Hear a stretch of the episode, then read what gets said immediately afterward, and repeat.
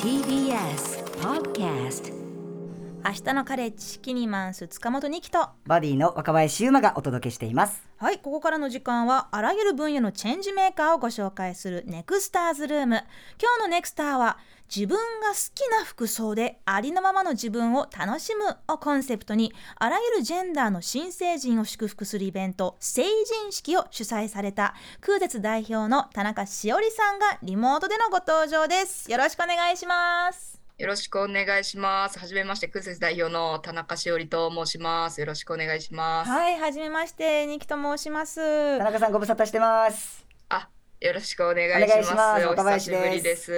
ねえあのーまあこれからねお話を伺います。成人式、そして空絶のお話はまあ2週ちょうど2週間前にね、はい。若林さんがあのー最近こんなイベントに行ってきたんですよってお話を、あのしてくださったんですけどそうなんですよ。まあそこからこうやってつながってびっくりしました。もっと詳しく聞かせろという展開になっております。僕じゃちょっと伝えきれなかったんで、ぜひちょっと田中さんのね思いを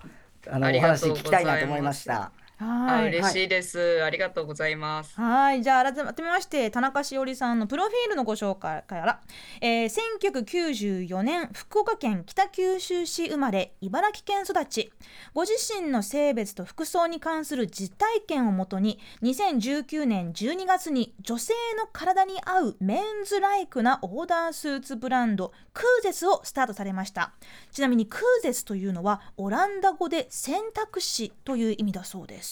えー今年今月7日、えー主に LGBTQ+ の若者の対象に自分が好き,、ね、好きな服装でありのままの自分を楽しむというコンセプトイベント、えーローマ字で成人式を都内で開催し、えーなんと全国から新成人らおよそ120人が参加されたとのことですが、うん。まああの本当にもう北から南までに120人もの方が集まって、東京で成人式をするっていうのはなかなか聞いたことない話ですけれど、うん。あの田中さんこの成人式、はいまあ、ローマ字で成人式ですけれど改めて、はいこうどういうき意図でやろうと思ったのかっていうのをちょっとお教えてください。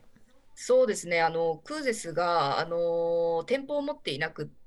うんまあ、スーツが欲しいとお客様のもとに全国、あの、直接訪問をしているっていう、あの、スタイルなんですけども、そのクーゼスでスーツを買うお客様の、まあ、半分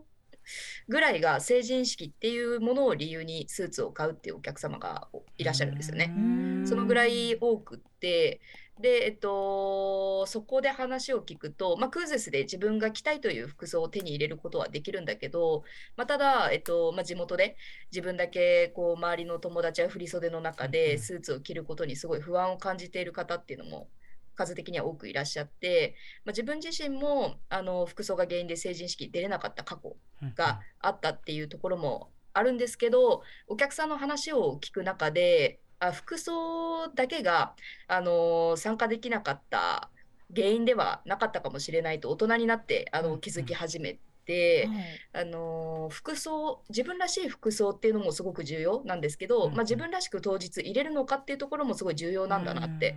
あのお客様の話を聞く中で思ったので、まあ、こう自分らしくありたいとかっていうあの同じ思いを持った人たちで成人っていう大事な節目をみんなでお祝いできることってすごい素敵なことなんじゃないかなってあの思ったので成人式をやろうと決めました。うん。まあ、あの若林さんご自身のね成人式に、えー対する思いの話もはいはい。前回お聞きしましたけれど、そのまあ確かにその成人式というのはこうねあの女性は、えーこう着物で、男性は、えースーツでっていう、そんな縛りはないけれど、やっぱりそのそこからなんでしょうね。まあ逸脱したような存在として周りからどう見られるのかとか、なんかこう、周りがそれを受け入れてくれるのか、うん。自分は精神的にもこう安心していけるんだろうかっていうところで、ちょっとこうモヤモヤを抱えてで結局い参加しなかったうん。もしくは、えー自分が着たいものを着れなかったっていう方のお話が意外とたくさん多いんですね。そうですね。服装やっぱりこう決まりはないもののうんうん。周りの友達はもう半分以上が振り袖を着るとうん。言っている中で、えっとまあ、スーツじゃなくてもいいと思うんですよ。うんうん。あの私服でもいいとは思うんですけどなんかそれはそれで結構勇気のいることなのかなっていうふうに思ったりだとか、あとはこう親御さんからあの振袖を着てほしいっていうこう、うん。あの思いとかもこう全部考えると自分の気持ちだけでこうスーツを着ることっていうことにすごく悩んでいる方っていうのはいらっしゃって、まあ、それだったらもう出ないっていう決断をする方も中には多くいらっしゃるかなっていう印象です。これもう好き嫌いとかの問題以前にアイデンティティに関わることですもんね。そうなんですしかもプラスアルファやっぱりその背後にいる自分の親とかうん。友達のことを思うとやっぱりこう一歩踏み出しにくいっていうところは田中さんありますよね。そうですね。ね。うん。なかなか、まあ、ずっとこう、まあ、地元の成人式なので、うん。もうずっと小さい時から育ってきた町、うん。で、まあ、制服とかも着ている中で、こう、ちょっとずつ自分がこう、かっこいい服装の方が好きかもって気づいたタイミングで、それをこう、まあ、打ち明けるとかも別にしなくてもいいとは思ってるんですけど、私服からちょっとずつボーイッシュな方に変わっていくとかも全然ありだと思ってるんですけど、まあ、ただこう、あの、成人式とかってちゃんとした場所でうん、ちゃんとした服装を着るみたいなイメージがあるところで、こう、みんなが振り袖を着る中で自分はスーツを着るんだっていうことは、多少私服がボーイッシュの方が好きなんだよねっていうことよりも、ハードルが若干高いような気はしてますね。確かに。んで実際にあのこの成人式という、まあ、イベントを開開く中で、えーこんな人に来てほしいっていう思いはそこにあったんでしょうか？そうですね。まあ、やっぱりこう成人式自体、あのーそれぞれが出るこう理由ってあると思うんですけど、うんまあ、もちろんその、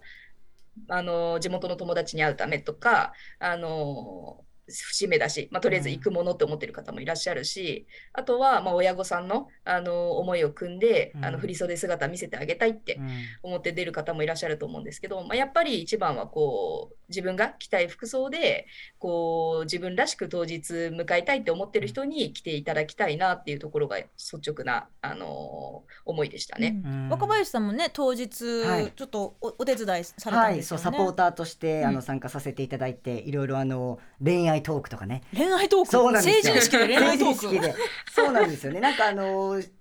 あのいらっしゃる方からなんかどういうなんかことが気になりますかっていうのを田中さんがこうんううん。質問したところ、なんか恋愛に関してやっぱ悩んでる方っていうのがすごく多かったみたいで。それはそのうん。LGBTQ+ プラスの方々が、まあその多くの人たちは19歳とかうんうん。20歳20歳とか、はい。まあこれから大人になって社会に出てくっていう中で不安に思ってるテーマの一つってことですか？そうですね。なんか例えばこう、同性であの好きな相手が同性なんだけれども、まあ、友達っていう関係性を崩さないためにうん。告白しづらいとかう、んうんそうなんかそういうのって皆さんどうしてましたかっていうのをこう先輩方にちょっと聞いてみようみたいな感じのトークテーマだったんですけどど。うんはい僕はもういかんせん恋愛経験がまあ少ないもんで全くお役に立てず。あれ？いやいや、そんね、なことないです。田中さんとなんで僕ここなんだって言いながら、はい、やらせてもらったんですけど。でもどうでしたか？その自分よりもちょっとあの、うんうんうん。若い人たちの相談とかお話はいはい。聞く中で、なんかちょっと何か自分のことと違うなって思うこととかありいましたやいや同じだから僕は同じでした。ななんかやっぱり、うん。あのーねなんかそういう時期ありますよね。なんかこう友達の関係を、だから相手の女の子は例えば僕だったらこう女性が恋愛対象なので、相手の女の子は男性が好きな異性愛者だから果たして自分の方に振り向いてくれるのかとか、うん。そういう悩みっていうのは、あうん。あなんかあったなって思いながら聞いてましたねその話は。うん、そうですね。ううん田中さんこういうあのこの成人式というのはもう毎年成人式の時期あたりにこれから継続していくご予定ですか？そうですね、まあ、思いとしてはもちろんこう毎年やっていきたいなとは思いつつ、今回のイベント自体、なんかこう、クーゼスで、えっと、クーゼスの中にあるお金すべて出して、うん。あのまあ、特にこう利益とかも求めてやってるイベントじゃなかったし、うん。もう本当に私の思いだけでやったイベントだったので、まあ、なんせ金かかるみたいなところもあって。ね。なんせ金かかるっていうのもあって、まあ、あのクーゼスがあのより今後あの皆さんにしていただいて、あのちょっとずつ大きくなっていったらもちろうん。んコンスタントにできるようになるのかなと思いながら、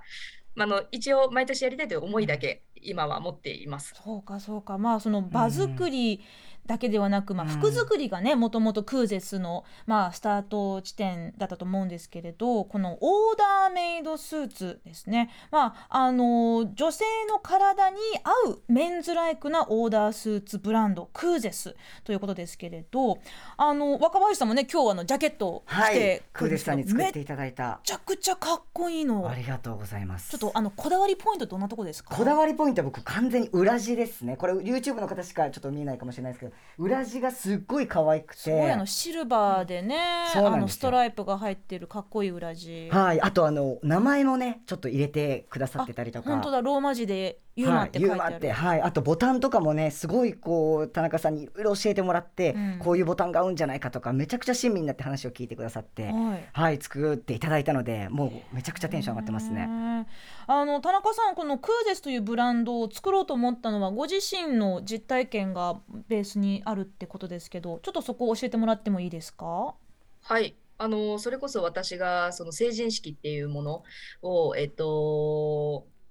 考え始めた時に、まあ、それが高校生の時だったんですけど、うんうん周りの友達がこう髪を伸ばそうって、あの成人式のために今から髪を伸ばそうかなとかって話している中で、こういよいよ、あ自分も成人式の年なんだなと、もうすぐ。ってなった時に、まあ、自分は何を着て出るのかなって想像すると、まあ、周りは振り袖と言っている。まあ、でも自分は振り袖絶対着たくないみたいな。うんあのーすそのぐらいから、そのぐらいからというか、まあ、ちょっと前からこうスカートが苦手だったりとか、うん。もともと女の子らしい格好よりかっこいい服装が好きとかっていう、まあ、自分の好きなものもはっきりしていたので、あの絶対出るならスーツがいいなと思っていたんですけど、うん。あのーまあ、検索するにしてもなんて検索したらいいのかなっていううん。探したいんだけど、まあ、女性メンズスーツとかで調べたら出てくるんだろうかとか、うん。まあ、そういったこともありながら検索すると、えーとまあ、某スーツ屋さんでこうメンズスーツ欲しいって言ったら、えーとまあ、サイズは合わないかもしれないけど近いものは買えるかもみたいな、うん。こう知恵袋みたいな子が出てきたんですよね。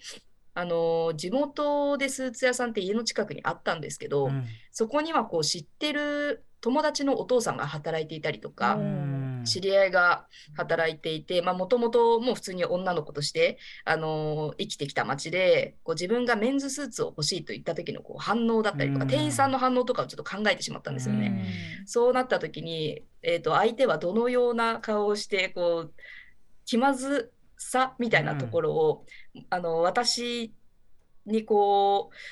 なんだろうな、気まずさをこちらが感じ取ってしまうことも気まずいし、うん。なんかそういうことを想像すると、まあ、その時って店舗に行く勇気がなかったんですよね。なので、もうその時点で私は成人式を諦めていて、うん。で、そこから上京して、えー、20何歳かになった時に初めて友達の結婚式に呼ばれて、うん。また改めてスーツを探すっていう機会が訪れるんですけど、その時も高校生の時の情報と全く更新はされていなくって、うん。あの某スーツ屋さんに行けば買えるよみたいな、この情報しかもうなかったんですよね。なのでままだまだ私はこう店舗に行って店員さんにどう思われてしまうのかなっていうこうすごくこう周りの目を気にして生きていたので、その時は上下別々のものでなんかちょっとセットアップっぽくなるようなものを買って参加していたんですけど、そこからこう初めての結婚式ですごいめでたいって気持ちとこれから服装こういう感じでずっと悩んでいくのかなっていう複雑な、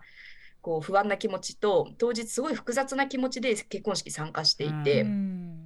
で、私の周りには全くこう同じ悩みを持ってる友達が複数にいたんですよね。うんスーツどうやって探してるみたいな。で、私の周りでこれだけ同じ悩みを持ってる人がいるなら、こう果たして全国にはどのぐらいの人が服装で何かを諦めてきているんだろうなとかってすごく思い始めて、18歳の時の私って高校生の時の私は東京に出たらあるかなとか誰かがきっとやってくれるだろうとかきっとあのどこかにあるって思いながら生きてたんですけどこれはもう、まあ、自分のためにもあの始めようっていうところが結構きっかけになりましたね。うーんじゃあもう自分でやるしかないんだといううんところに至ったということですよね、そこから。そうですね、もうこれは待っても変わらないなっていうところと、あとはそうですね、もう一番最初は、まあ、誰かのためにというよりかは、本当にもう自分のためにと思ってクイズ立ち上げたのが、うんあの理由ですね。はいそれ。まで全く服飾関係のお仕事とか勉強もされてこなかったっていうふうに伺ってますけれどもう完全ど素人でどうやってスーツブランドを立ち上げたんですか？そうなんですよね。全く服飾の知識がなく、まあ、ただただこうすごい安易な考えだったんですよね、当初。あのメンズスーツを小さくしてくれたらいいのにみたいな。うんなので、えっと、工場にひたすら電話をかけて、そういうものって作れないんでしょうかみたいな。そうしたら、うんまあなんかこう、こうメンズスーツを小さくって具体的に何をどうしたいのみたいなところをうん。やっぱり専門用語で問われるうん。ので、それがちょっとはっきり答えられなくて結構もうずっと切られまくってたんですよね。へはい。まあ、ただもう何十件もかけた先に、はい。えー、と一人の人が、えーと「あなたは何でそれをやりたいと思うの?」って、うんあの言ってくれた人がいて、はいでまあ私って、まあ、きっと LGBT の、まあ、ここにきっと該当するんだと思うんですけど、みたいな。で LGBT って人でこのぐらいいて、まあ、ただこれを買いたいと思う人は LGBT だけじゃないけど、うんなんかこうでこの世の中で今検索したら欲しいものなんていくらでも探せるのに。うんこれだけは高校生の時からもう何もないんですうんみたいなことをずっと言ってたら、いや、それは大変だねみたいな。一緒にじゃあ頑張ろうみたいなので今その人が、その工場が今取引してる工場。工場長かっこいいそうでもなんです。何十件も断られながらよく心折れなかったですね。もともと私あのコールセンターで働いてて、めちゃくちゃあの鬼畜なあのーもうあのすごいメンタル強かったんですよ。はいはいはいはい、うん。察します。うん。はい、なんかもうちょっとでも切られようが、うん。もう全然へこたれず、さすがすぎる。はい、もう黙々と、あ、わかりましたみたいなで、もう最初から私知識ないんですけどっていうところが電話の、うん。あのー会話が始まるんですよね。はい。もしもし逆にそれ知識ある人に頼ろうとしなかったんですか？ああ、その考えはなかったですね。もう私が どうにか伝えたろうみたいな思って。へどれだけもうあのとりあえず工場の人に直接話すなり、もう電話番号ないなら問い合わせフォームからメールするなりみたいなので、ー。わーっと連絡取ってましたね。ねえでそこでようやうくん。こう理解してくれた工場と巡り会えたというのは、へえででそこからじゃあ、えっと、手順としてはどうなんでしょう？そのあの自分もクーゼスのスーツをうん。買いたいってなったら、まずはあれですか？あの寸法選び寸法測りとかあの生地選びからスタートするんですか、そうですね。まあ、あの、あ、スーツ欲しいなってなったら、こう、SNS の DM だとか、あの、クーゼスの問い合わせフォームからとか、あの、公式サイトから、まあ、注文していただいて、で、そこから、えっと、クーゼスって店舗がないので、うん。あえっと、直接その方のもとに伺っているんですけれどうんも。あ、そうなんおお家まで行ったりするんですか？もう希望場所があればそこまで行ってるんですけど、うんまあ、基本的にはその方が住んでる、えー地域の主要駅まで行っていて、うんで、こちらで会議室手配して、えー、とそこで採寸とかデザイン決めとかするので、うんまあ、まずはその訪問、その人の都合がいい日を聞いて、こちらがいつ行くかみたいなところを相談するところから始まります。出張するんですね。そうですね、全国回ってます。でそこからいろんな生地選びとかあと、はい。やっぱりそれやっぱりこうあのまあなんでしょうこう女性の体ということですけれど特にこうジェンダーとかセクシュアリティ関係なくそれこそ LGBTQ も関係なくあの、はい。まあ、メンズスーツというね、まあそのい世間一般的な体ではない人のために、はい。カチッとかっこいいメンズスーツということですから、いろいろなかお客さんがいらっしゃると思いますけど。そうですね、もうあの LGBT, LGBT 専用のこうブランドっていうわけでは全然なくって、うん。本当にもう単純にかっこいいスーツ着たいよって思ってくれる方が買ってくれたらいいというふうに思っていて、まあ、ただオーダーなので、もちろんその方が欲しいような形を希望に沿ってすあうん。の作ることは、えっと、やっているんですけど、まあ、主に何が違うかっていうと、この体のラインを強調しないような、こううん。逆にウエスト絞らないだとか、着丈は長めにとか、なんかこう、そういうところは、えっと、重点置いてますね。はい。うん。うんやっぱり体のラインとかねこう気になったりとかするので特にスーツとかってそういうのが見えやすいじゃないですか、はその点すごくねやっぱ気を使ってくくらくださっているので、うん。すごいあのいいなと思います。若林さんもね、今日みたいにこのクーゼスのスーツを着ると、はい。どんなスイッチが入るんですか？いやなんかね僕初めてあの田中さんにスーツを作っていただいた時に初めて出来上がってきた時に本当に涙出るぐらい嬉ししかったんですよ。なんかそれまではふあの普通の市販のスーツそうなんのとかですでも一番そう多分田中さんと同じで、もう市販のあるメンズスーツ屋さんとかメンズスーツから一番小さいやつ、うん。まあ、これが一番ちっちゃいとかそういうのから選んでたんですけど、うん。やっぱりどっか着られてて、うん。でやっぱもうなんかたかが服じゃんって思われるかもしれないんですけどやっぱり自分が着たかったメンズスーツで自分の体に合ったものを着た時の喜びっていうのは今でも結構湧き上がるぐらい覚えてるので、うん。なんか本当になんか悩んでる方とかいたらぜひ一回田中さんとかねそのクーゼさんに相談してみてほしいなっていうのは思いますね。ねもうその服選びのところからうん。もうなんか、ジャーニーが始まっているような感じがしますけれどでそこから出来上がったスーツを着て、でそれをこう、まあ、結婚式とか成人式とかね、まあ、会社とか仕事とかなんかそのその晴れの場に着ていくっていうところで、あこれが私がありたかった姿だとか、なりたかった気持ちだっていうところにたどり着けるっていう、はい。なんかそんなストーリーがもう勝手に私の中でどんどん展開されていくんですけれど。めちゃめちゃ自信つきました。はい。はい、もうなんか本当に歩き方変わるってさっきあなんか言ってたんですけど、うん。本当に歩き方変わるぐらいもう自信満々でもうウキウキ歩いてますね。ちょちょっと歩いてみてください。ちょっと今ですか今ちょっとキャットウォークしてほしい。田中さんあのまあ、はいなんでしょうねこうこのクーデスというあのブランドを立ち上がってまあ、はいまだねあの数年という感じですけれどこれからもうなんでしょうねもっともっと、えー、いろどんどんな人でも自分が着たい服をまあうん買ったり選んだり着たりっていうそんな世の中に向けて何かこんな思いというもの何かありましたら最後にお願いしたいんですけれど。そうですね、こうよくクーゼスでこう新しいことを始めるときに、もちろん全国回っているので、直接お客さんの声を聞きながら、あの一緒にあこういうものあったらいいよねとか、うんこういうものにもともと困ってたみたいな、あ確かに